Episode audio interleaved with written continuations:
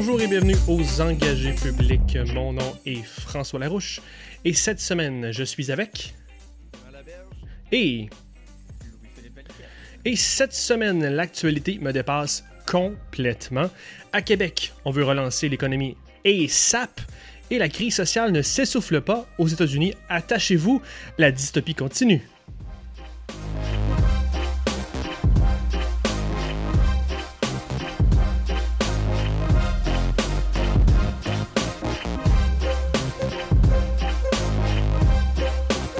Bonjour messieurs, Salut. comment allez-vous? Très très bien toi? Très très bien, vous êtes toujours avec moi? Oui. Oui. Parce que si tout va bien et si les auditeurs entendent cette version, il y a peut-être quelque chose de différent. Peut-être qu'on va se couper un peu plus parce qu'aujourd'hui, nous sommes en test vidéo. Bravo, bravo. Alors, euh, c'est notre première expérience. Vous ne la verrez pas. On va se roder un petit peu avant de mettre ça public. Mais on a du vidéo devant nous et ben, pour l'instant, on va rendre public cette nouvelle belle version audio que vous entendez. Mais on a d'autres choses euh, aux engagés publics présentement. On a bien des choses euh, qui sont euh, en ligne, dont la merveilleuse entrevue de Denis avec Dominique Anglade, la chef du PLQ. Aussi, on vous invite à vous abonner à notre nouvelle infolette pour suivre l'actualité, recevoir les notes qu'on utilise chaque semaine pour nos épisodes. Donc, pour vous abonner et ne rien manquer de l'actualité au Québec, au Canada et aux États-Unis, abonnez-vous sur engagépublic.com. Et bien sûr, et on aura sûrement, messieurs, un débat là-dessus. Mais si vous manifestez, on vous invite à le faire en essayant de respecter les consignes sanitaires. On verra bien, on verra bien qu'est-ce que ça donne. Messieurs, j'avais envie de, de vous voir, de vous jaser un petit peu avant. Comment ça va? Comment, comment va votre pandémie, vous autres, messieurs? Ça va pas si mal pour moi. C'est. euh, tu sais, comme, euh, comme je dis depuis le début, j'essaie d'avoir quand même des contacts euh, pas mal avec d'autres mondes. Fait que, que ce soit euh, au travail, on se part un appel Zoom à 9 h le matin, puis on le ferme à 5-6 h. Fait que c'est comme si j'étais au travail avec mon collègue, je me retourne vers lui, ben là, je me retourne vers la caméra, je sais pas trop, puis, puis j'y parle. Fait que, fait que euh, à part le fait qu'on qu'on se voit juste en 2D, ben on n'est pas loin de la réalité. Clément? Moi, ça se passe très bien aussi. Écoute, là, le retour du beau temps euh, permet de- d'en profiter un peu aussi, de sortir euh, plus facilement, prendre une petite marche à l'heure du dîner, euh, reprendre le rythme. Fait que moi, je peux. Les, mois, les mois hivernaux ont été un peu plus, euh, un peu plus exigeants, mais là, pour l'instant, ça se vit, ça se vit très bien. On a pris l'habitude euh, que ça prenne euh, une heure et demie à aller faire l'épicerie plutôt que 45 minutes. Ouais. Mais ça, on s'adapte. On s'adapte. Euh, les choses euh, changent, euh, ça se stabilise. Au Québec, on est passé à seulement près de 200 cas par jour. On a 6 décès malheureusement, mais on a, on a moins de décès à chaque jour. Donc, une cer- certaine stabilisation de l'État au Québec. Euh, dans le monde, par exemple, grosso modo, pour faire une histoire courte, là, ben, on a plus de cas que jamais, par exemple. Puis ça, ça s'explique parce que même si ça diminue, si la première courbe diminue dans les États où il y a eu cette première courbe-là, ben, il y a la première courbe de d'autres parties comme l'Amérique latine et l'Asie, où, puis bon, l'Asie, je ne sais pas pourquoi c'est en forte croissance, là, sûrement peut-être une deuxième courbe, mais il y a une très grande croissance en ce moment en Asie. Puis sinon, on peut noter la Nouvelle-Zélande, je ne sais pas si ça vous intéresse, messieurs, mais la Nouvelle-Zélande n'a plus de cas. Spectaculaire. On a eu 22 décès sur 5 millions d'habitants. Donc, c'est pour vous dire comment euh, c'est peut-être un comparable. Qu'est-ce qu'ils ont fait, qu'on n'a pas fait, etc. Bon, c'est une île, etc. Ou des îles, on verra. euh, on pourra étudier ça. La santé publique est assez claire. Il devrait y avoir une deuxième vague. Une deuxième vague. S'il n'y en a pas, tant mieux. Tout le monde va être heureux, tout le monde va être content. Euh, donc, on suit les consignes sanitaires. Messieurs, vous les suivez, j'imagine? Bien sûr. Bien Bien sûr. Bien sûr. Autant que possible. Il y, a- Euh, il y en a une qui va être plus difficile à suivre là, cette quoi? semaine quand on annonce euh, qu'on va pouvoir recommencer les rassemblements à l'intérieur, mais Mm. rester à deux mètres. Je sais pas. Ouais, toi, qui a t'as-tu de l'espace, là? consigne-là, Si je vois- mais, Maintenant, euh, je te vois, là. Je vois que t'as de l'espace pour du 2 mètres. ah, J'ai de l'espace, mais deux mètres entre chaque personne dans une maison, ça va être difficile Ouais, à suivre. à Montréal. Mettons, mettons que ça va peut-être être une exception. Ouais, ben c'est drôle parce que ça a l'air d'être plus une loi de banlieusard qu'un règlement de banlieusard. Bon, déjà une attaque de frontale Ouais. que- Moi, Non, mais dans le sens de comme- il, faut, il faut des grandes banlieues.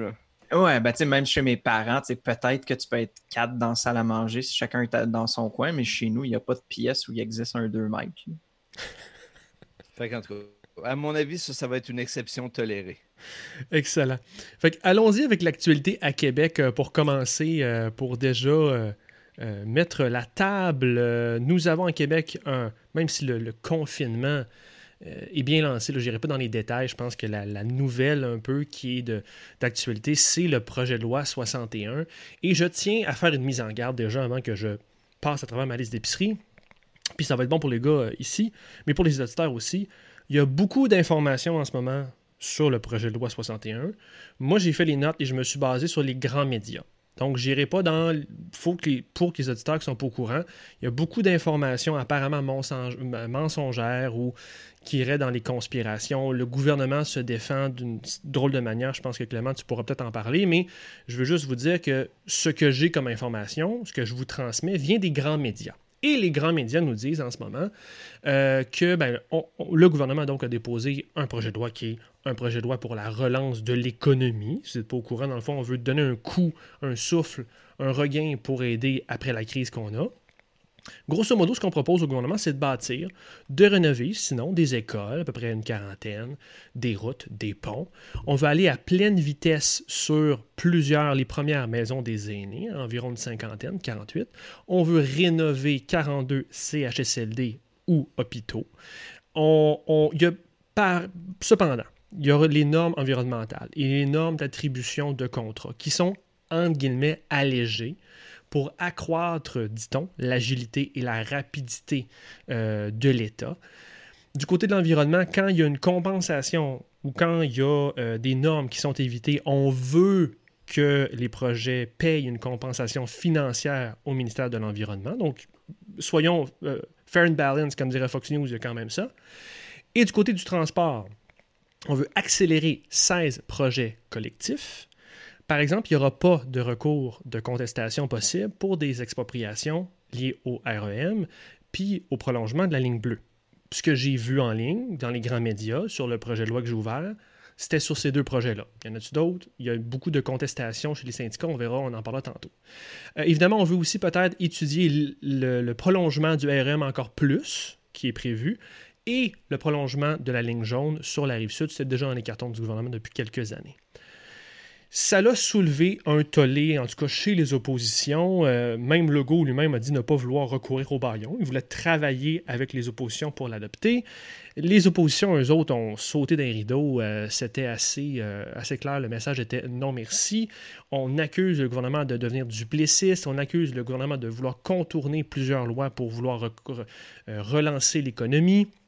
Il y a des experts euh, chevronnés en corruption, des gens qui ont participé à la commission Charbonneau qui ont une crainte euh, en matière de corruption, même chose chez les oppositions. Logo lui-même reconnaît que les projets d'infrastructure euh, sont calculés selon des poids électoraux de la CAC. Faire une histoire courte, il voulait que 60% des projets soient dans 60% des comtés de la CAC parce qu'il y a 60% de députation. Je laisse ça à la population et à nos panélistes de, juger de ça, on en jasera. Legault, lui, justifie la situation en disant écoutez, là, on est en crise, on est en pandémie, c'est une situation exceptionnelle, ça exige des mesures exceptionnelles. Il faut accélérer le processus. On ne peut pas attendre à 11 mois pour qu'enfin il y ait de l'argent qui tombe et qu'enfin l'État aide euh, la, la, création ou aide à accélérer l'économie. On ne peut pas attendre des mois et des mois avant d'avoir un effet sur l'économie. Il a aujourd'hui appelé, on enregistre hier mardi soir, il a lancé un appel aux oppositions à travailler avec lui pour trouver des balises. Je, vous laisserai trouver l'idée de balises, c'était flou. Qu'est-ce, qu'est-ce qui attend des oppositions? C'est quoi des balises? Et il y a un contexte spécial, peut-être qui pourrait vous euh, aiguiller, messieurs. En ce moment, l'emploi progresse déjà sans aide gouvernementale, donc le taux de chômage a redescendu à 13,7% L'emploi a progressé. Et dans les sondages, ça va assez bien pour la CAQ. On est à 90% de francophones satisfaits de la CAQ. Tout le monde confondu à 83% Puis, dans les euh, intentions de vote, la CAQ est à 54% Contexte spécial. Donc, je parle avec Clément. Clément, tu penses-tu qu'on est fatigué dans le bunker? Est-ce que la CAQ va un peu trop vite? Ben, moi, je pense qu'il y a de la fatigue. Euh, en tout cas, on en a l'impression. Puis, euh, ça se comprend aisément. Je, je, pense que personne ne peut reprocher à, ce, à cette équipe-là euh, d'être un peu fatiguée. Ils devraient peut-être, par contre, se méfier de leur propre fatigue. Tu évoquais tantôt, François, la, la réaction de, de, la CAQ euh, par rapport à ce qu'ils perçoivent être des informations euh, erronées ou mensongères ou complotistes mm-hmm. par rapport au projet de loi 61. Le ton de leur réponse, puis le site pl61.ca euh, moi, je, trouve que c'est, ça trahit beaucoup de limite de panique qui n'est peut-être pas nécessaire. Mm-hmm. Cela dit, sur le fond, euh, que le gouvernement veuille aller vite pour relancer l'économie, soit, euh, je, pense que tout le monde est d'accord sur le principe. Moi, je pense que l'erreur que fait le gouvernement actuellement, c'est qu'il euh, confond le. Il oublie qu'il ne s'agit pas de lever des obstacles administratifs, réglementaires, de la bureaucratie pour aller vite. Il faut aussi avoir l'adhésion de la population.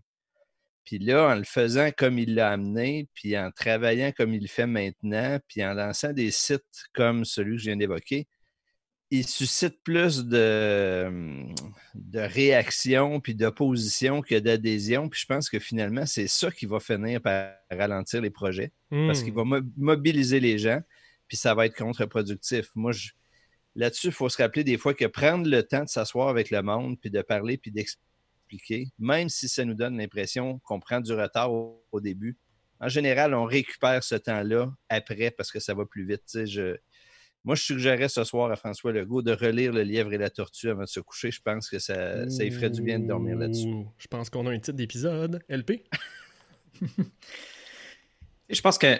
En fait, j'ai été voir euh, rapidement sur euh, pl61.ca. C'est quand même intéressant parce que ce n'est pas un site du gouvernement, c'est un site de la coalition Avenir Québec. Exact. Un peu, euh, en tout cas, c'est pas nécessairement la meilleure façon d'essayer de faire passer euh, son point si on est euh, François Legault. Mais, mais ultimement, de ce que j'en comprends, c'est que le gouvernement veut prendre une place qui ne revient pas vraiment. Déjà que ce n'est pas comme de la très forte démocratie que de déléguer ma souveraineté à 135 personnes à Québec. Là, maintenant, c'est juste le gouvernement qui peut agir impunément. Ça ne marche pas du tout. Là. Hmm. Fait qu'on on donne comme, partiellement le pouvoir ou une partie du pouvoir législatif à l'exécutif s'ils sont capables de faire des règlements qui surpassent des lois. Euh, c'est important que ces deux pouvoirs-là soient séparés afin que la représentation des électeurs soit un tant soit peu effective. Euh, en ce moment, ce qu'on propose, c'est ça, c'est de rendre des décisions euh, apporte plus ou moins close pour faire, bon, peut-être avancer le Québec, mais initialement, l'intention, même si c'est d'être non corrompu, d'être éthique, de faire avancer le Québec et tout. Mais euh, ultimement, c'est ce qui va se passer après, puis ce qui va, tu sais, rendu dans, dans le feu de l'action, c'est ça qui va compter, tu sais. Puis si on laisse la porte à faire des, la porte ouverte à faire des erreurs, euh, ben, c'est certain que je doute pas qu'il va en arriver. Puis sérieusement, si on se souvient de, des dernières années, là, la CAC, euh, disons qu'ils ont, fait, euh, disons, euh, ben, ils sont passés complètement à côté de la traque à plusieurs reprises. que ce soit autour des, par exemple, le programme entre Expérience Québec, les dossiers d'immigrants. À chaque fois, ils se font reposer des questions, ils se font la remettre en question. Ou la, ce qui est proposé? Ce qui est proposé sais, euh, la façon qu'ils voulaient, euh, voulait arrêter le programme Expérience Québec, par exemple, ben, tout d'un coup, il y a eu un lever de bouclier, il y a eu une indignation, des gens qui ont posé des questions, puis là, la CAQ a fait comme Ah, OK, peut-être que ce n'est pas une bonne idée, mais si on n'a plus la place pour se prononcer à ce moment-là, mm. puis qu'ils sont capables de prendre des décisions rapidement sans qu'on puisse leur poser des questions, euh, ben, je leur fais pas tout à fait confiance. Là. Fait que, oui, c'est le fun quand les affaires avancent, mais pour que ça arrive aussi unilatéralement, il faut, faut qu'il y ait comme un consensus. Puis là, c'est pas vraiment le cas. Là, les gars, je vais vous challenger. Puis il y en a un, il y en a un qui veut qu'on lise un livre, puis l'autre, il veut qu'on laisse une place à, au débat. Là, les boys, c'est la pandémie, il faut que ça marche maintenant. là. Tu sais, le, à un moment donné, tu, tu, tu, challenges, mais en réalité, c'est c'est réel comme, euh, comme, comme débat. C'est est-ce que la démocratie, avec ses exigences, est un obstacle à développer rapidement une société ou pas? Hmm. Là, c'est une question fondamentale. Moi, je suis de ceux qui pensent que c'est justement parce qu'on prend le temps de se parler qu'on peut arriver à développer des choses rapidement, puis que chaque fois qu'on hypothèque ça, ça finit par nous rattraper inévitablement dans des oppositions qui s'expriment de toutes sortes de façons. Euh, mais ça, tu sais, là, c'est une culture politique qui. Là-dessus, je suis d'accord euh, avec vous autres. C'est. Quelque part, on observe que ce gouvernement-là, pour le moment, ne semble pas écouter beaucoup les conseils qui lui sont apportés. Mm-hmm. Moi, je pense que dans plusieurs des cas que Louis-Philippe a, mentionnés, la première erreur, puis on, là, on a eu des récits récemment dans les journaux, c'est que les ministres n'écoutent pas leurs, administrations. Ça ne veut pas dire qu'ils sont obligés de faire ce que, ce que les administrations voudraient, mais il faut qu'ils les écoutent. Puis il y a plusieurs fois que les administrations avaient alerté le politique qu'il ne fallait pas procéder comme ça. Oser une fois faire à l'envers de ce que la machine suggère, je veux bien, deux fois, trois fois, mais quand systématiquement on réalise que les erreurs étaient prévisibles, il y a un moment où il faut apprendre. Là, on est peut-être au moment où il va falloir qu'ils l'apprennent à travers le projet de loi 61. On apprend à gouverner, oui, mais OK. On apprend à gouverner, mais est-ce que c'était le bon moment en plus, en pleine pandémie, où on a besoin d'un espèce de stimulus package en ce moment, tu sais? Oui, mais là, le résultat, c'est quoi? C'est que ça ne sera pas plus vite que s'ils avaient déposé un projet de loi plus modéré. A quelque chose, ça va être plus long. Ils vont être obligés de prolonger la session, ils vont être obligés de faire des compromis et tout. Je, ne, je ne pense pas que ça se passe comme ils le souhaitaient. Tu sais, gouverner, puis je vais faire du ménage sur ce que tu dis, là, gouverner, c'est faire des coalitions c'est pas juste imposer euh, sa décision. Puis j'ai essayé de faire un peu de recherche avant l'épisode pour voir, OK, puis je sais que je parle toujours des States, blablabla, mais ils ont fait deux stimulus package en 2007, 2008-2009 euh, aux States. Euh, l'argent est tombé relativement rapidement. Puis là, je sais pas si c'est parce qu'ils sont passés par plus d'entreprises privées ou ils ont moins fait. Je voulais voir la différence. Je vais chercher. Je me demande, il y a d'autres pays où ça s'est fait. Je me demande pourquoi ici, ça prendrait 11 mois pour que vraiment nos projets aboutissent. Est-ce que réellement notre, notre processus habituel est si lent que ça? sais, déjà, les gars en entrevue aujourd'hui, euh, les journalistes faisaient remarquer que une des problématiques qu'on a, c'est qu'il n'y a pas assez de personnel des fois dans la fonction publique pour faire le travail. C'est pas nécessairement que le travail est long, c'est qu'on a coupé puis il n'y a plus de monde. Fait que euh, ça aiderait peut-être d'avoir les, ressources nécessaires. Parce que, à la base, moi, je vous dis tout ça, puis je vais peut-être vous amener là-dessus, peut-être LP, je vais te lancer à POC là-dessus. Je sais pas ce que tu en penses, mais à la base, moi, quand j'ai vu la nouvelle au départ, j'étais plutôt satisfait parce que c'est cool, euh, de l'investissement de l'État, quand le privé n'est pas là, quand l'économie, malheureusement, on pourra avoir un débat euh, sur le socialisme plus tard, ou le marxisme, mais euh, c'est drôle que je veux te passer à POC à toi. Gros programme pour la soirée. Petit, petit, clin d'œil. Mais je trouve que c'est normal et ça a marché euh, en, 2008. C'est normal pour moi que l'État intervienne quand il y a une crise économique.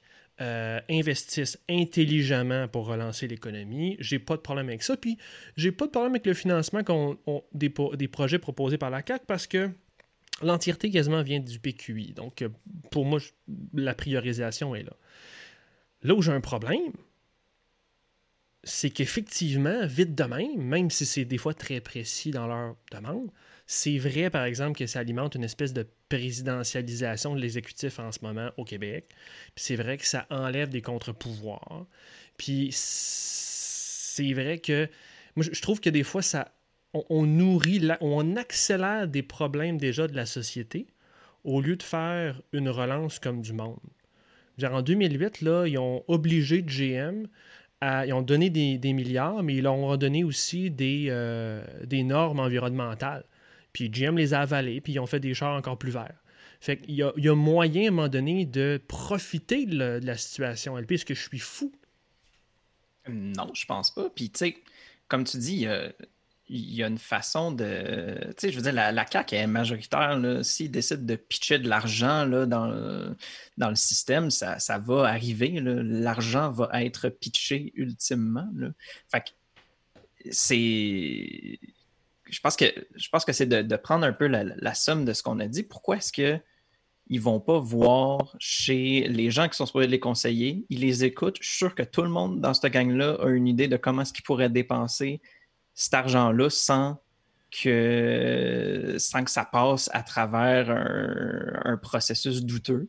Puis, puis ultimement, ben oui, on vit dans un système euh, relativement capitaliste. Fait que, si tu donnes de l'argent aux entreprises, puis que tu donnes des subventions pour des projets ou des choses comme ça, ben, les gens ils vont t'en proposer puis ils vont en faire. Là.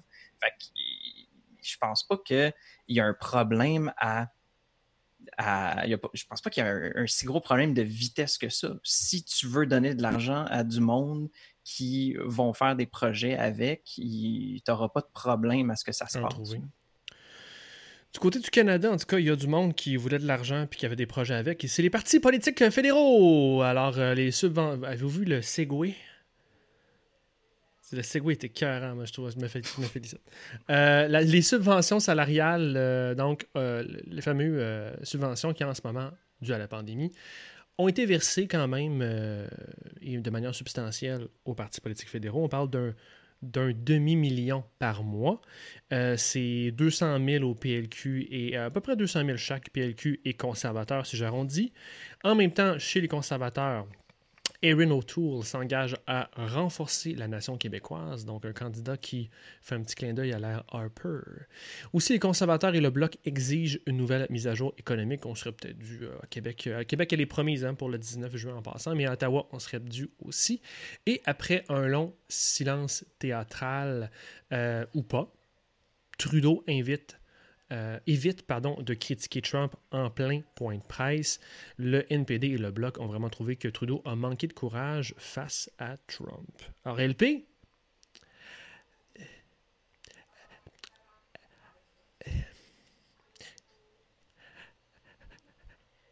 Est-ce que les partis politiques devraient rembourser l'aide salariale reçue? Euh, juste un petit. Euh, il, manquait les bruits d'oiseaux en arrière. J'ai pas les deux euh, pains qui est toujours en l'air de Trudeau non plus.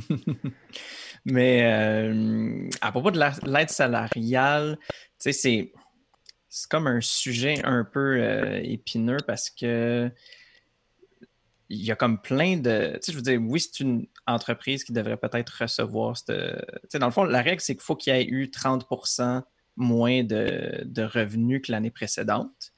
L'année précédente, c'était une année électorale. Normalement, je regardais dans les, dans les, les stats du PLC, du PCC, puis du NPD. Puis une année après l'année électorale, leur revenu chute toujours d'à peu près la moitié. Fait que c'est comme sûr qu'ils allaient avoir leurs 30% euh, Je pense pas que les... sont des, les, partis politiques ne sont pas des entreprises en passant. C'est quoi, des organisations ou, tu sais, ultimement, ça doit s'appliquer à eux. Euh, tu sais, parce que selon moi, l'intention du programme, c'est d'aider ceux qui sont, qui sont plus capables de faire leur travail puis de vendre leurs produits. Euh, dans le cas des partis politiques, j'ai l'impression que c'est n'est pas tout à fait le cas. C'est une période durant laquelle ils sont quand même relativement actifs. Il y a beaucoup, beaucoup de, de, PR qui se fait. Peut-être qu'il y a moins de dons parce que les gens ont moins d'argent, ça c'est vrai. Oui, en effet, mais, mais si on était, mettons, en, si on était en troisième année du gouvernement, je ne suis pas certain qu'il y aurait eu une baisse de 30 de, dons. C'est sûr que vu, bon, ils font moins de terrain, moins de relations, ça mène peut-être à moins de dons, mais euh, c'est comme un petit peu, euh, c'est un petit peu étrange comme sujet à traiter quand on sait que normalement il y a une baisse fulgurante des, revenus, mais bon, j'imagine qu'ils fit dans les règlements qui se sont votés eux-mêmes, puis euh, ils peuvent donc l'avoir. Clément? Ben, moi je comprends pas trop trop cette histoire-là, au risque d'avoir l'air. Euh, ben, pas, Clément, si toi tu comprends pas trop, il y a bien du monde qui comprend pas trop à la maison. Non, mais c'est parce que c'est sûr qu'il aurait fallu que la règle du jeu soit définie autrement. il aurait fallu prévoir ce cas-là et dire que les partis politiques n'étaient pas admissibles. À partir du moment où je pense que le gouvernement a fait le choix de faire avec ces programmes-là d'aide aux entreprises ou à différentes formes d'organismes le même choix qu'avec la PCU, puis de se dire on a mieux ouvrir le robinet un peu plus large pour ramasser tout le monde, quitte à ce qu'il y ait quelques excès, parce qu'on n'a pas le temps de les gérer. À partir du moment où on a choisi cette approche-là, l'argent était disponible, les partis politiques sont allés les, sont allés le chercher, puis autant je comprends que le Bloc est. Puis je pense que le Bloc a eu raison de soulever des questions là-dessus.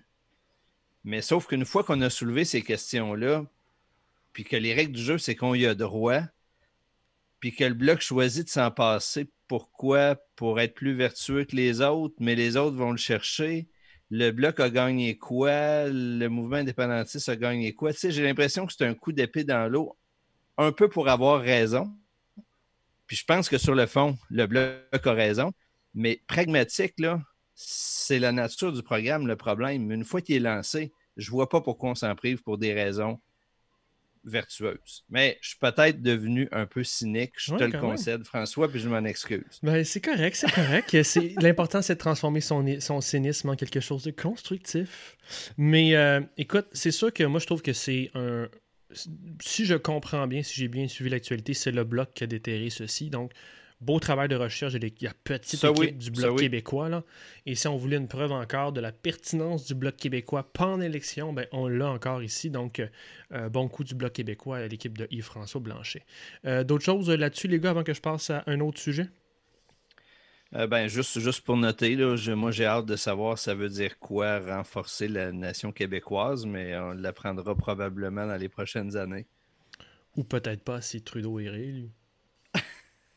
Ben, justement, peut-être pas, ou peut-être pas, même si Auto l'était lu. Oh. Je pense que tu l'as. LP?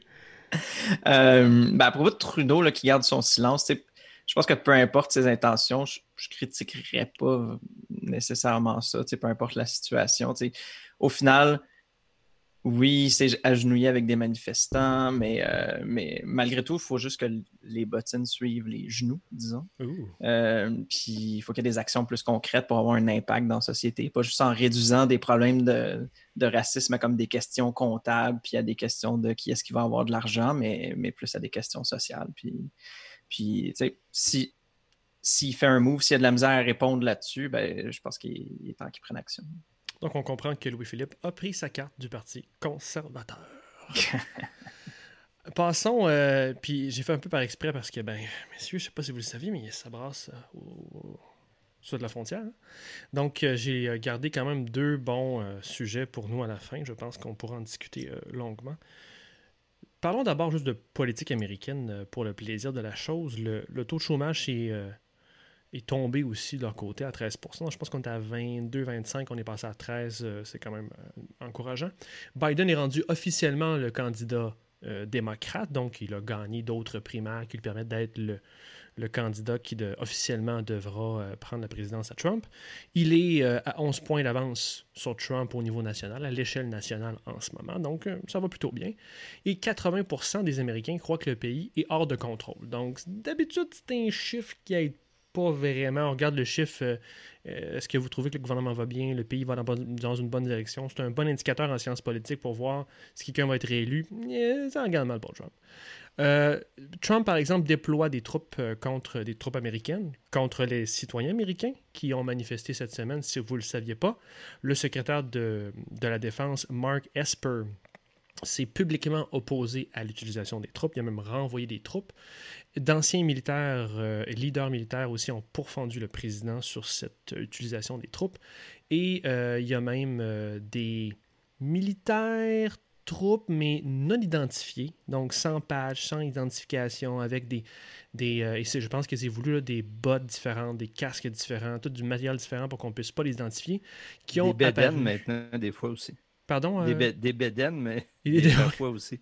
Donc, eh, on pourrait tomber dans les théories du complot, mais pour ce qu'on sait dans les médias pour le moment, c'est ça. Clément, justement, je voulais te passer à POC. Est-ce que euh, envoyer l'armée contre son peuple, c'est une bonne idée ou pas? je sais pas, hein?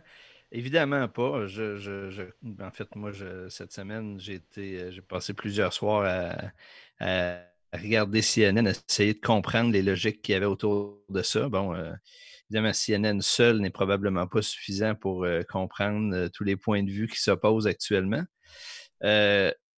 quoi qu'il en en soi, euh, je pense que les dernières semaines ont été dévastatrices pour ce qui restait d'autorité morale euh, sur la scène internationale aux États-Unis. Ça va être très difficile de faire la morale euh, aux pays qui vont réprimer des manifestations dans les, dans les prochains mois, les prochaines années. Moi, j'ai envie de, surtout sur ce sujet-là, lever mon chapeau aux manifestants qui, compte tenu de tout ça, de l'ampleur des manifestations, euh, du niveau d'adrénaline qu'il y a dans tout ça, des protestations, des bavures policières qui se multiplient un peu partout. Je trouve que les manifestants sont globalement d'un calme absolument remarquable. Mhm, mhm. Euh, bravo. C'est, Il y a eu un soir au début où ça a brassé plus, puis après ça, on dirait qu'il y a un, mot, d'ordre ou une compréhension morale qui, s'est donnée qu'il n'y avait pas de façon de gagner en s'opposant, euh, qu'il fallait le faire paisiblement, puis euh, chapeau. LP? Je pense que, malheureusement, Trump, Trump et Trump, euh, tu utilise des genres de loopholes pour repousser des manifestants parce que, bon, selon, je pense, la loi américaine, le, président a le droit d'utiliser l'armée, puis s'il veut se rendre du point A au point B. Fait que là, lui, en plein milieu de conférence de presse, il décide de se rendre du point A, où est-ce qu'il est en train de faire la conférence de presse à la Maison-Blanche, au point B, qui est genre l'autre bord du parc, qui est de l'autre bord de la rue. Fait que ça lui donne l'occasion de faire une démonstration de force puis de pousser des manifestants. Euh, c'est absolument déplorable d'utiliser son pouvoir pour taper sur des manifestants juste pour montrer qu'il est capable de le faire. Pardon? Qui était pacifique en passant. C'est pas comme ah, oui, qui était pacifique. Ouais, y a euh, en tout cas. dans leur droit de manifester, eux autres. Là. Oui, oui. Puis si je, me trompe pas, cet endroit-là, ce parc-là qui est devant la Maison-Blanche, est pas mal le lieu de manifestation permanente. Fait que euh, on dirait que c'est donner le droit pour une ben, pour une fois. Il s'est donné le droit cette fois-là de, pouvoir rentrer dans le tas ou d'envoyer du monde rentrer dans le tas. Puis, euh, En tout cas, c'est vraiment déplorable de, voir quelqu'un utiliser l'armée, un pouvoir qui se pourrait être comme utilisé en cas d'urgence extrême pour juste aller prendre des photos. Donc, pour moi, qui est un prétexte pour juste aller taper des manifestants. Messieurs, euh, je, je, juste pour renchérir sur ce que vous avez dit parce que je suis d'accord, mais euh, connaissez-vous le Lincoln Project? C'est fascinant. Connaissez-vous ça? LP? Non. Le Lincoln Project, mon homme, c'est euh, un groupe de conservateurs qui était tanné. Un groupe de conservateurs qui ont décidé de faire un super PAC pour gagner contre Trump et essayer de battre tous les candidats qui appuient Trump à la prochaine élection. Euh, fun fact, c'est euh, un des dirigeants et George Conway, qui est le mari de la conseillère du président Kellyanne Conway. Si vous ne savez pas c'est qui, vous l'avez mhm. sûrement déjà vu. Si vous écoutez les engagés publics, là, vous l'avez déjà vu. Tapez Kellyanne Conway. Elle va vous expliquer que l'amour, c'est la paix, puis euh, le jour, c'est la nuit, puis ce genre de choses-là. Et ce groupe-là, le Lincoln Project, dont ce groupe de conservateurs, ils mettent beaucoup d'argent dans ce super PAC-là. Et ils vont pas... Ils vont à fond, là ils vont vraiment à fond. Euh, ils utilisent tout ce qu'il y a contre le président. Ils veulent vraiment définir et très bien euh, les prochains euh, ballot questions de l'élection. Ils utilisent toutes les faiblesses de Trump. D'ailleurs, ils ont utilisé les images dont tu parles, le pays où il est allé à cette église avec une Bible où il ne savait pas comment tenir la Bible. Donc, mm-hmm. ils, utilisent les images contre lui-même. C'est très, très efficace. Si vous aimez la politique, et bon Dieu, s'il y a des gens qui nous écoutent qui font la politique ici, arrêtez de faire des pubs politiques poche, puis allez voir l'efficacité des pubs du Lincoln Project. C'est incroyablement efficace. D'ailleurs, D'ailleurs, ça, vu que c'est rendu que des conservateurs s'unissent contre Trump, ça me fait penser aussi qu'il y a des leaders républicains de plus en plus qui ont, qui ont commencé. Hein, puis je veux dire, on est juste en juin.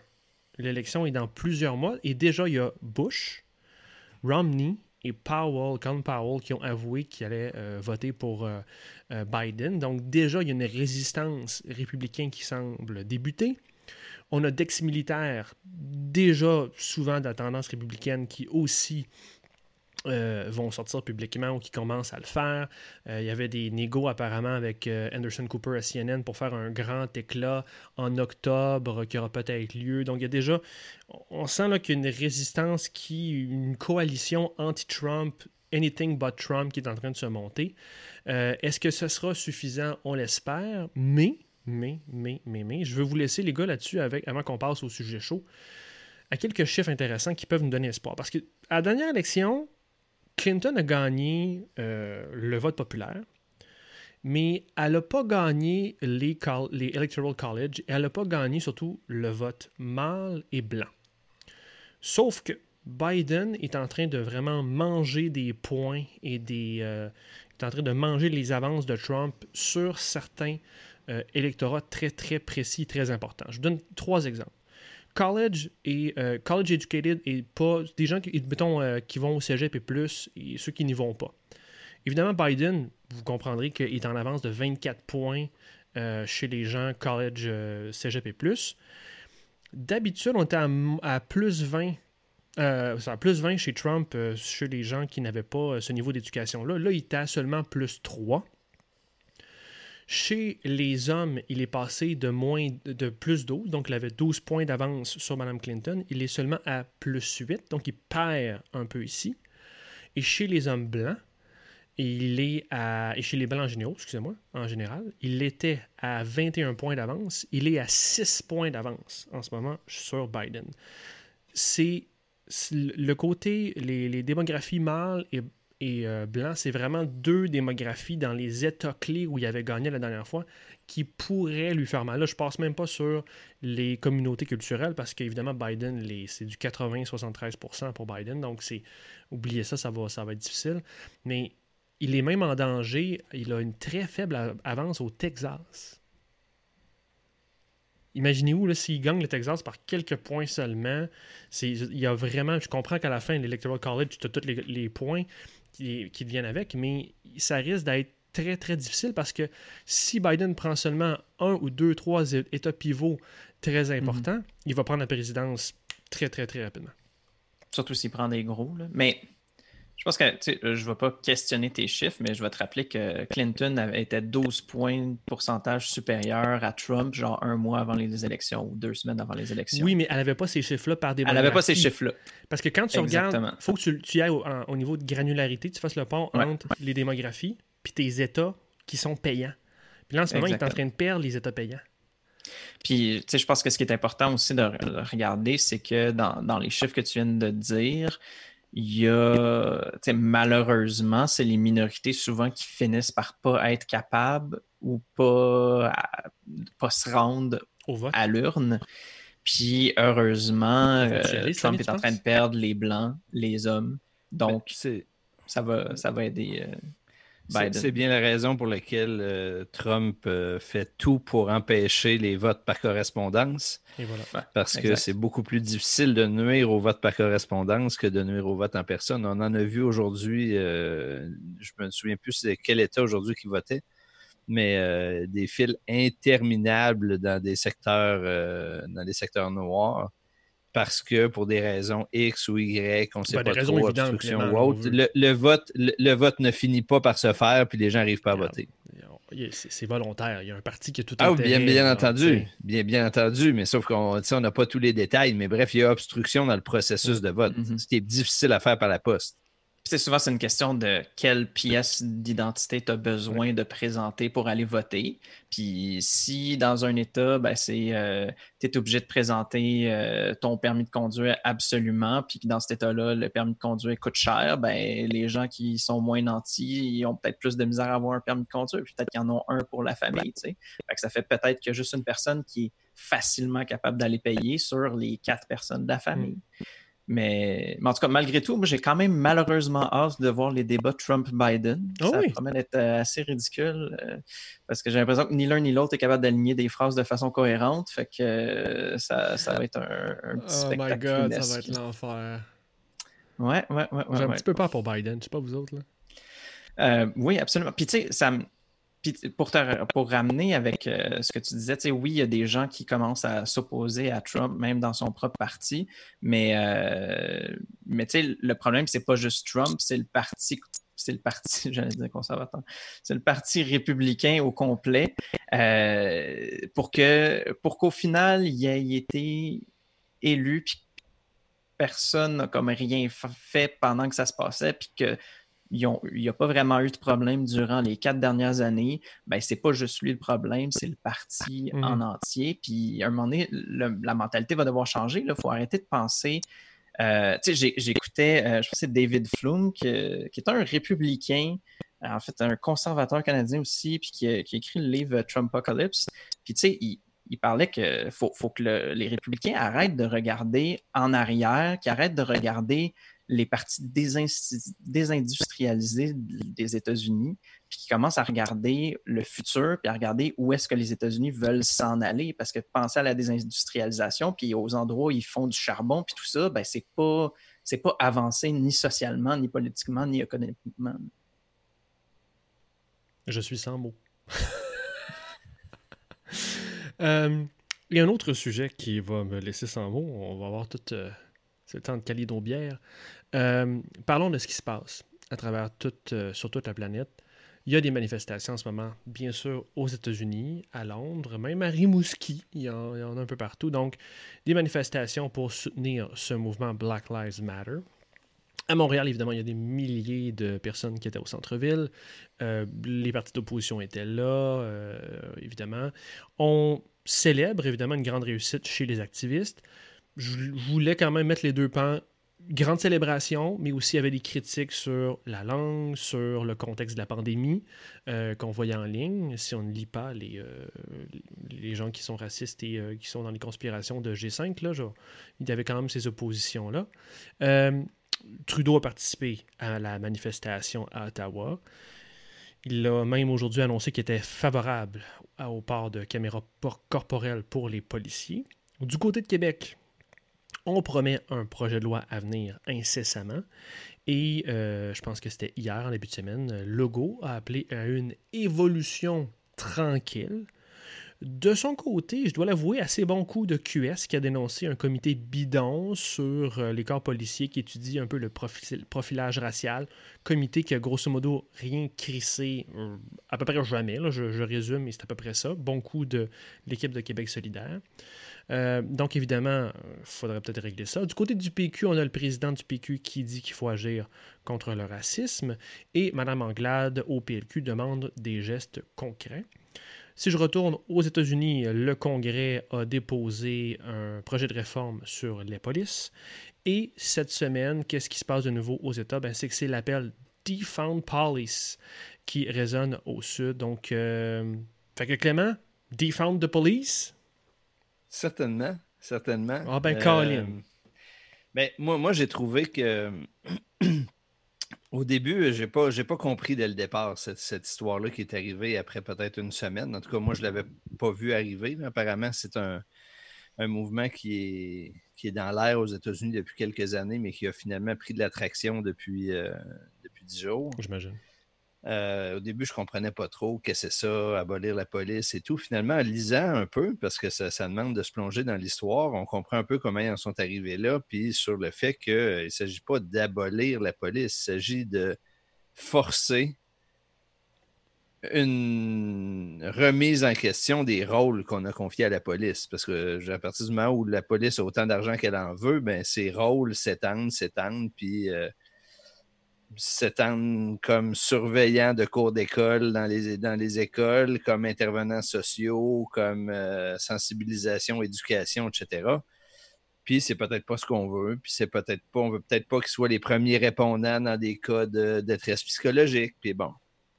Fait que l'idée, c'est, de ce courant-là, c'est de dire, ben, comme la police a démontré ne pas être capable de faire cette réflexion-là mm-hmm. tout seul, ben, demandons aux conseils municipaux de retirer l'argent. Ça crée un contexte dans lequel on n'a pas le choix de réfléchir, puis ça nous permet d'avancer avec des solutions plus créatives. Les chiffres sont effarants. Aux États-Unis, les associations d'étudiants qui publient le nombre d'écoles dans lesquelles il y a un policier, mais il n'y a pas de psychologue, un policier, mais pas d'infirmière, un policier. Les chiffres sont invraisemblables.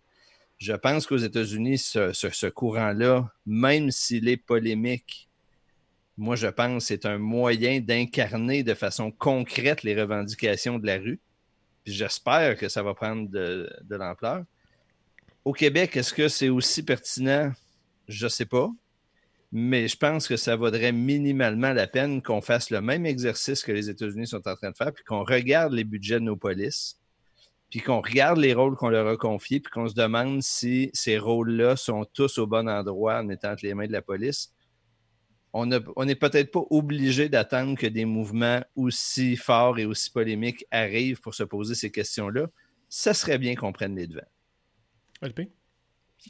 à contrario, peut-être que peut-être que je veux que la police ce soit le premier répondant en cas de en cas de, détresse psychologique, mais, mais je veux que la police soit formée pour ça. Fait que c'est. Mm. Faut, se poser la question, oui, qu'est-ce qu'on veut que la police fasse, puis est-ce qu'on donne les outils à la police pour faire ce qu'on veut qu'ils fassent. Puis, puis tu sais, dans le projet Defund de police, c'est de police, c'est aussi ben, le projet, euh, les revendications. Mm-hmm. Euh, c'est aussi de se dire, faut que la police ait des standards. Fait que oui, ça, c'est les rôles qu'on veut qu'ils jouent. Puis à l'intérieur de ces rôles-là, on s'attend à ce qu'ils agissent de telle façon. S'ils ne sont pas capables, il euh, faut, demander, par exemple, qu'il n'y ait pas de profilage racial. Puis si on fait une, enquête indépendante qui dit Ah, ils, ont ils font du profilage racial, ben il faut qu'il y ait des conséquences.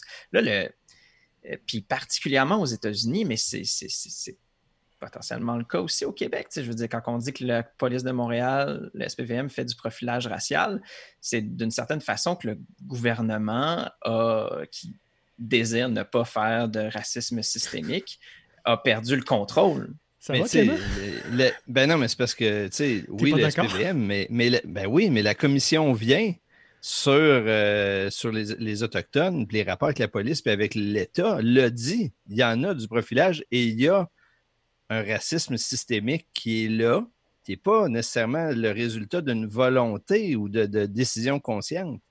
Mais je veux dire, ceux qui se sont penchés sur la question nous disent que il n'est pas aussi grave peut-être qu'aux États-Unis, mais on n'est pas au-dessus de nos affaires. Fait mhm. il y a un moment, il va falloir qu'on accepte de regarder ça. Moi, évolution tranquille, je, ne pense pas que c'est un move très, très habile là, en termes de, de communication. dans le bunker, j'imagine. Oui, mais je, je pense qu'on aurait pu trouver mieux. Là. Je comprends. En fait, moi, je trouve dommage qu'on s'obstine à, refuser le, mot euh, racisme systémique parce qu'il faudrait le désamorcer au contraire plutôt mm. que, que de, continuer à lui donner de, l'importance. Mais à partir du moment où ils ont choisi de ne pas prendre ce vocable-là, je pense qu'il y avait mieux. Dans tous les cas, ce qu'il faut, je pense, c'est qu'on reconnaisse que la militarisation de la police à laquelle on assiste depuis quelques années en termes d'équipement, d'approche, de commandement, c'est une fausse piste. Puis qu'est-ce qu'il faudrait faire? Qu'on finance la police au même niveau qu'aujourd'hui ou pas, parce que la réflexion de, de LP est bonne sur c'est quoi les rôles qu'on veut laisser à la police. Euh, dans tous les cas, rapprochons la police des communautés qui doivent servir, protéger, accompagner, puis rendons-les redevables de ces gens-là le plus proche possible. Puis éliminons les structures de type militaire avec 7, 8 mhm. étages de gens qui se rendent des comptes les uns aux autres, puis qui ne rendent jamais de compte aux gens qui sont censés protéger. Parce que, tu sais, j'ai pas l'impression qu'il y a sûrement et peut-être bien. Puis LP, c'est toi qui. Je pense qu'on peut dire publiquement que tu aurais fait des manifestations dans ta vie. Là. Je te mets pas dans le mal en disant ça. Non, non, ça va. je pense que peut-être tu as plus d'expérience que moi là-dessus, mais euh, j'ai pas l'impression qu'on a un niveau de militarisation qui est aussi grand qu'aux États-Unis. Du moins, peut-être que le stock. Peut-être que le stock est dans un garage de la ville de Montréal puis de la ville de Québec, mais je pense pas qu'on a fait appel à autant euh, d'équipements militaires qu'on le fait aux États-Unis. Ceci étant dit, euh, j'ai j'ai pas l'impression qu'aux États-Unis, du moins ici, je pense qu'il y a un dialogue très possible, il y a des solutions très applicables pour nos voisins du Sud, je suis. Vas-y, oui, euh, vas-y, LP. Ben, c'est ça, j'avais parlé, tu sais, comme on parle de leur garage, euh, de, des services de police, mais tu sais, c'est sûr qu'il y a eu un problème aux États-Unis. Après le 11 septembre, ils ont donné de l'argent aux, aux services de police. Euh, peu importe, si tu avais une raison plus ou moins valable, qui avait le mot terroriste dedans, tu avais l'argent que tu voulais. c'est pour ça qu'il y a plein de services de police qui ont dit on veut s'assurer de, euh, je sais pas, on a un événement d'envergure, c'est-à-dire euh, le festival euh, du blé d'Inde de Saint-Machin. Puis, ben, vu qu'on a peur qu'il pourrait avoir une bombe là-dedans, ben, on aurait besoin d'un char d'assaut. Fait que là, bam, ben, il recevait l'argent pour s'acheter un char d'assaut. Ça comme. on a pris les mêmes stratégies. On a pris les mêmes stratégies ici aussi. Là. Quand il y a eu le G7 dans Charlevoix, mm-hmm. on n'a jamais vu un déferlement d'argent d'achat d'équipement pareil. Puis chaque fois, c'est des pas qui avancent. Les caméras qui ont été installées dans les rues pour surveiller les manifestants mm. pour le G7 sont encore là, puis ils roulent encore. Mm. Mm-hmm. Absolument, absolument. Là, pourquoi j'ai pas d'espoir, pour continuer ce que je disais, j'ai pas d'espoir pour les États-Unis, c'est que, puis vous pourrez me dire ce que vous en pensez, mais quand j'écoute, puis je veux pas qu'on pense que je suis vraiment du côté des policiers, je j'aime beaucoup la police, mais quand ils me disent de faire quelque chose, j'écoute pas mal même si euh, j'essaie une ceinture noire dans les arts martiaux. Euh, quand tu écoutes les policiers, une ceinture noire, ça t'apprend aussi euh, l'obéissance, puis la loyauté, puis tout ça. c'est bon. euh, quand tu écoutes les policiers aux States, ils ont la chienne. Parce que n'importe qui peut avoir une arme. On ne pourra pas faire ce débat-là sans parler du débat des armes. Et c'est là que j'ai peu d'espoir. Parce que si tu réformes la police, c'est comme tu tires sur le fil, puis oups, c'est un autre fil qui est le débat sur le deuxième amendement tout ça est lié. Là. Le tissu social américain est figé dans des guerres internes, dans des, lynchages internes. Ils ont bombardé une ville euh, quand il y a eu euh, euh, une, ville où il y avait plein de, gens afro-américains à un moment donné. La, communauté, la police a bombardé leurs propres citoyens. ils ont une histoire horrible. Et c'est sûr que des années, des années de rage, des années, des années de protection de ces armes, ça va être un débat difficile. Et je pense que si ça peut, s'il y a une seule suite, et ce sera peut-être mon segway sur ce qu'on peut faire au Québec, le seul espoir pour eux, c'est d'avoir un congrès majoritaire démocrate, d'avoir un congrès et même, comme a dit Obama, d'aller investir le milieu municipal, d'aller investir et noyauter dans le bon sens du terme les conseils municipaux pour avoir le contrôle et le pouvoir, parce que ça, c'est une chose que je trouve déplorable, c'est qu'on parle, on parle, puis on pourrait avoir plein de débats ici, puis, puis aller s'époumoner comme Martineau sur des termes, puis Amondou, euh, puis ci, puis ça. Mais à la fin de la journée, qu'est-ce qu'on peut faire? Qu'est-ce qu'on doit faire? Il euh, va falloir à un que... Tu sais, il y a deux affaires dans la vie qui donnent du pouvoir. L'argent ou la masse. Puis là, il y a un mouvement qui a la masse, ben, qui l'utilise puis qui rentre du monde au sud en novembre, puis qui l'utilise à la prochaine élection au Canada puis au Québec, puis qui pousse ce monde-là à faire pression sur ses politiciens, puis à amener des demandes de réforme, parce que c'est bien d'aller dans la rue, mais il faut que les gouvernements comme Legault va le faire, comme Trudeau commence à faire des propositions, faut qu'il y ait des actions concrètes. Ça peut pas être encore un autre génocide autochtone comme l'année passée. L'année passée, je vous rappelle, quand il n'y avait pas de pandémie, c'était le génocide autochtone. Il est fini le génocide, il n'y en a plus, il n'y a plus de problème. Euh, on est bien d'accord.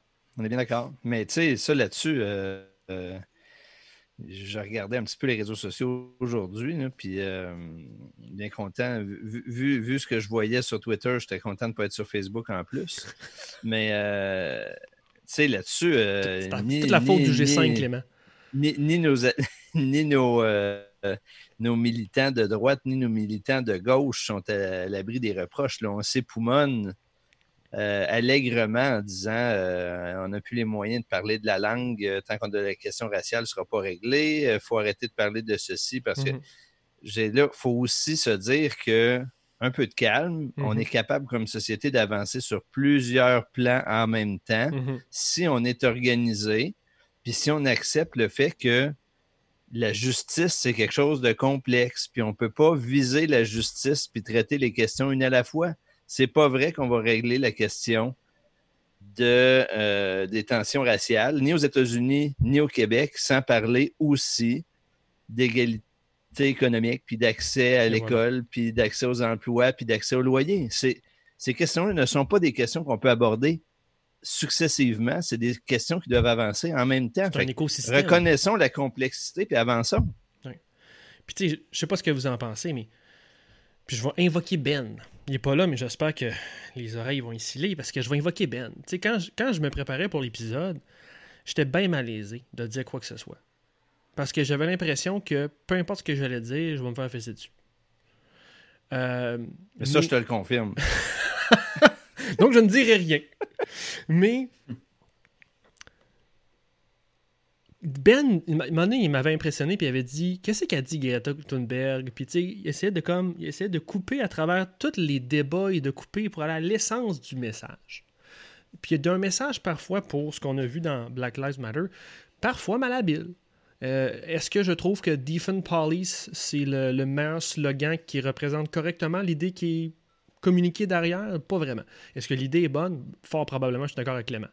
Mais il y a des choses imparfaites. Mais allons, coupons derrière, coupons tous les débats, puis allons à l'essence. Bien, il me dirait, qu'est-ce qu'ils veulent, les membres de la communauté noire? Qu'est-ce qu'ils nous demandent? Qu'est-ce qu'ils demandent pas juste à, à trois blancs ici aujourd'hui, mais à, trois, à tout le monde de la planète? Ils disent quoi? Ils disent arrêtez de nous tuer. Arrêtez, arrêtez de m'arrêter sur le bord de la route pour rien. Puis donnez-moi une chance égale d'envie de tous les jours comme tout le monde. Tu sais?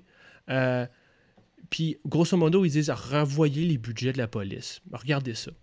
Puis, juste vu de même, là, moi, je trouve ça de l'allure. Faut pas être contre ça. Je sais pas vous autres. Ben, tu sais, moi, là-dessus, on, sait, l'histoire a montré quand même que les grands mouvements sont partis souvent de slogans maladroits puis de revendications excessives. Puis, mais ils deviennent réalité quand il y a des leaders modérés qui entendent ces messages-là, comme tu viens de les dire, puis qui s'attaquent à ça tranquillement, puis qui avancent. Euh, j'ai revu cette semaine le, discours de Robert, euh, Robert, F. Kennedy, qui était euh, Attorney General, puis qui annonce à une foule noire l'assassinat de Martin Luther King.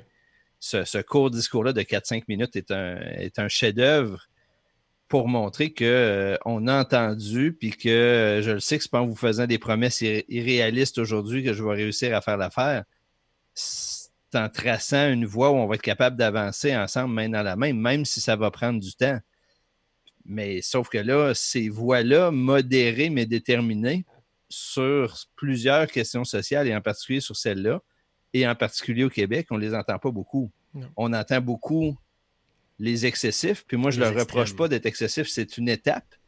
Mais l'appropriation de ça par un courant, par un leadership modéré, mais pour les incarner, ça, on l'entend peu encore. J'espère que ça va venir. J'espère aussi. D'autres choses là-dessus, messieurs? Ben, juste pour rajouter sur le, sur, sur, le discours et tout, je pense que c'est quand même important aussi de. Bon, moi, je suis bon euh, quand on dit Ah, on s'en fout, c'est quoi le mot, on veut juste trouver le problème. De dire que finalement, c'est quand même important de définir c'est quoi le mot. Puis, tu sais, il faut, faut savoir de quoi qu'on parle. Puis, je pense qu'un des problèmes, c'est qu'on ne sait pas toujours de quoi qu'on parle quand, quand on parle de racisme. Puis, je pense que le racisme aujourd'hui, il faut le réfléchir comme, euh, comme dans un monde où peut-être que on considère moins la race ou comme la race n'est pas quelque chose euh, de, sur laquelle hmm, je veux plutôt dire que on coupe, c'est comme un racisme en absence de race. C'est ça qui est difficile parce que malgré que tu peux croire que toutes les races sont égales ou que euh, que quelqu'un se dit Ah non, j'ai pas de problème euh, contre les Noirs ou peu importe, mais quand le racisme devient systémique, c'est qu'on est rendu avec un racisme qui est latent dans. exactement, tu sais. Fait, fait qu'on on ne croit. Tu sais, moi-même, je peux penser que je ne suis pas raciste, mais à travers mes actions, à un certain point, il peut y avoir des choses que j'ai faites qui le sont à mon insu parce que je fais comme tout le temps, parce que je fais comme tout le monde, parce que, mais sans euh, traiter personne de nom, là. Puis, puis c'est pas ça le racisme aujourd'hui. C'est sûr qu'il en reste, mais, mais ultimement, il faut regarder au-delà de ça. Puis, c'est pour ça qu'il faut être capable de parler du, du racisme qu'on veut combattre. Mais ça, moi, je, suis tout à fait euh, à l'aise avec ça sur le fait que aujourd'hui, le racisme, c'est pas ne pas faire quelque chose, combattre le racisme, c'est faire quelque chose. Puis moi, je pense que hmm. c'est là que la reconnaissance du fait que c'est systémique est important. Je hmm. l'ose. Parce que quand on dit que c'est systémique, ça veut dire que ce n'est pas la faute à personne. C'est le résultat de l'organisation sociale qu'on s'est donnée avec des bonnes intentions, mais dont on constate des déformations par rapport aux intentions initiales. Puis, et donc, si on veut combattre ces inéquités-là, ben, il faut qu'on pose des gestes, parce que si on ne pose pas de gestes, elles se perpétuent.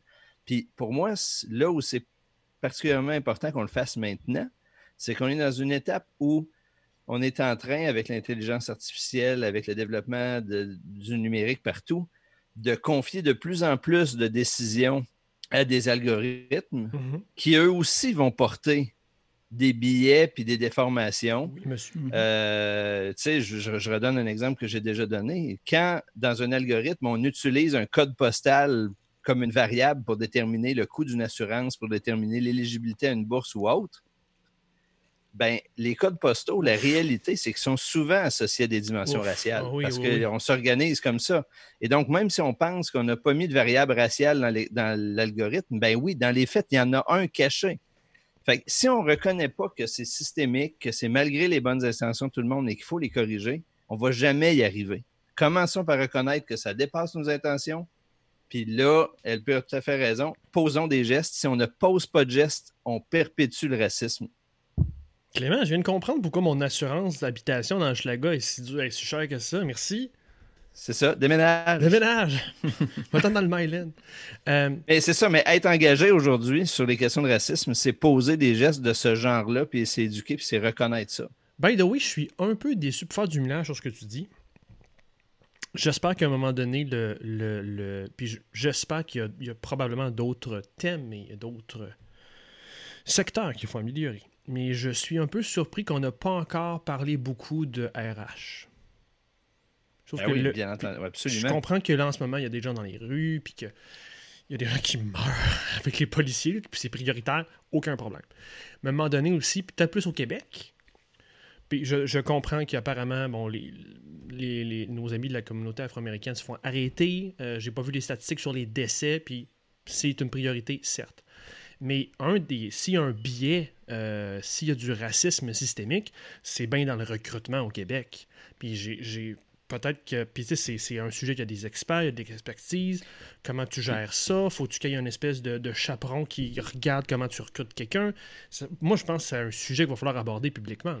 Mais, mais là-dessus, euh, euh, j'ai été sévère à plusieurs reprises, puis euh, je pense que c'était pas le bon contexte. Mais, mais là-dessus, mais là-dessus, tu sais, chapeau à Jean-François Lisée qui avait quand même mis sur la table il y a trois ans une liste de 20 action concrète, pragmatique à mettre en place tout de suite pour combattre le racisme. Lui non plus voulait pas reconnaître le mot systémique, soit, mais il y avait 20 propositions, puis là de mémoire, il y en a quatre ou cinq qui s'adressaient au, euh, au, processus d'embauche parce que l'embauche est le facteur clé d'intégration. Fait que ça, bravo. Ces, ces 20 actions-là sont toujours là. On peut les chercher sur le web. Les idées, les François Legault devrait les reprendre. Ouais, les bonnes idées ne meurent jamais. Euh, d'autres choses là-dessus, c'est un sujet important. Je ne veux pas comme euh, couper la, séance sans vous laisser l'occasion de vous, exprimer. Peut-être un petit point intéressant à propos de la crise aux États-Unis. Dernièrement, il y, a des, beaucoup de médias aussi qui ont été victimes de la police. Euh, des, journalistes en train de faire des, en train de faire des, reportages près d'une manifestation ou des caméramans en train de filmer qui ont été carrément poivré, frappé par la police. Euh, alors qu'ils s'identifiaient clairement comme média. Un journaliste euh, arrêté en direct à CNN. Absolument, oui. Qui avait sa carte. Un autre qui était. Mais il était noir, LP.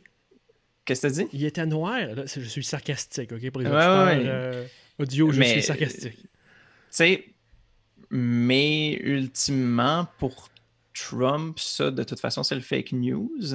Euh, c'est quand même chiant de se retrouver dans cette situation-là, mais en même temps, euh, je suis quand même. Plus que ça, ça va arriver, plus que les médias vont être écœurés. J'espère qu'il va continuer à envoyer du monde sur ces événements-là, même si c'est pas facile. Puis j'espère qu'ils vont comprendre la situation des gens qui sont sur le terrain et non pas en se trouvant derrière la ligne de policiers, parce que derrière la ligne de policiers, c'est facile de, choisir son bord. Mais quand on est rendu du côté des manifestants, je pense que le défi est un petit peu plus grand. je les applaudis de prendre ce, point de vue-là, puis, puis de continuer à faire leur travail malgré tout. C'est sûr qu'ils n'ont jamais été aussi importants que dans les deux dernières semaines, mm. parce qu'on aurait un tout autre récit s'ils n'avaient pas été là ou s'ils avaient abdiqué. En effet. Et sur ces belles paroles, euh, je vous invite à vous abonner au euh, balado des engagés publics sur Apple Podcasts, Google Podcasts, SoundCloud et Spotify. Suivez-nous sur nos pages Facebook, Twitter, euh, YouTube et Instagram et engagez-vous en visitant notre site web à engagépublic.com. Merci messieurs. à la semaine prochaine.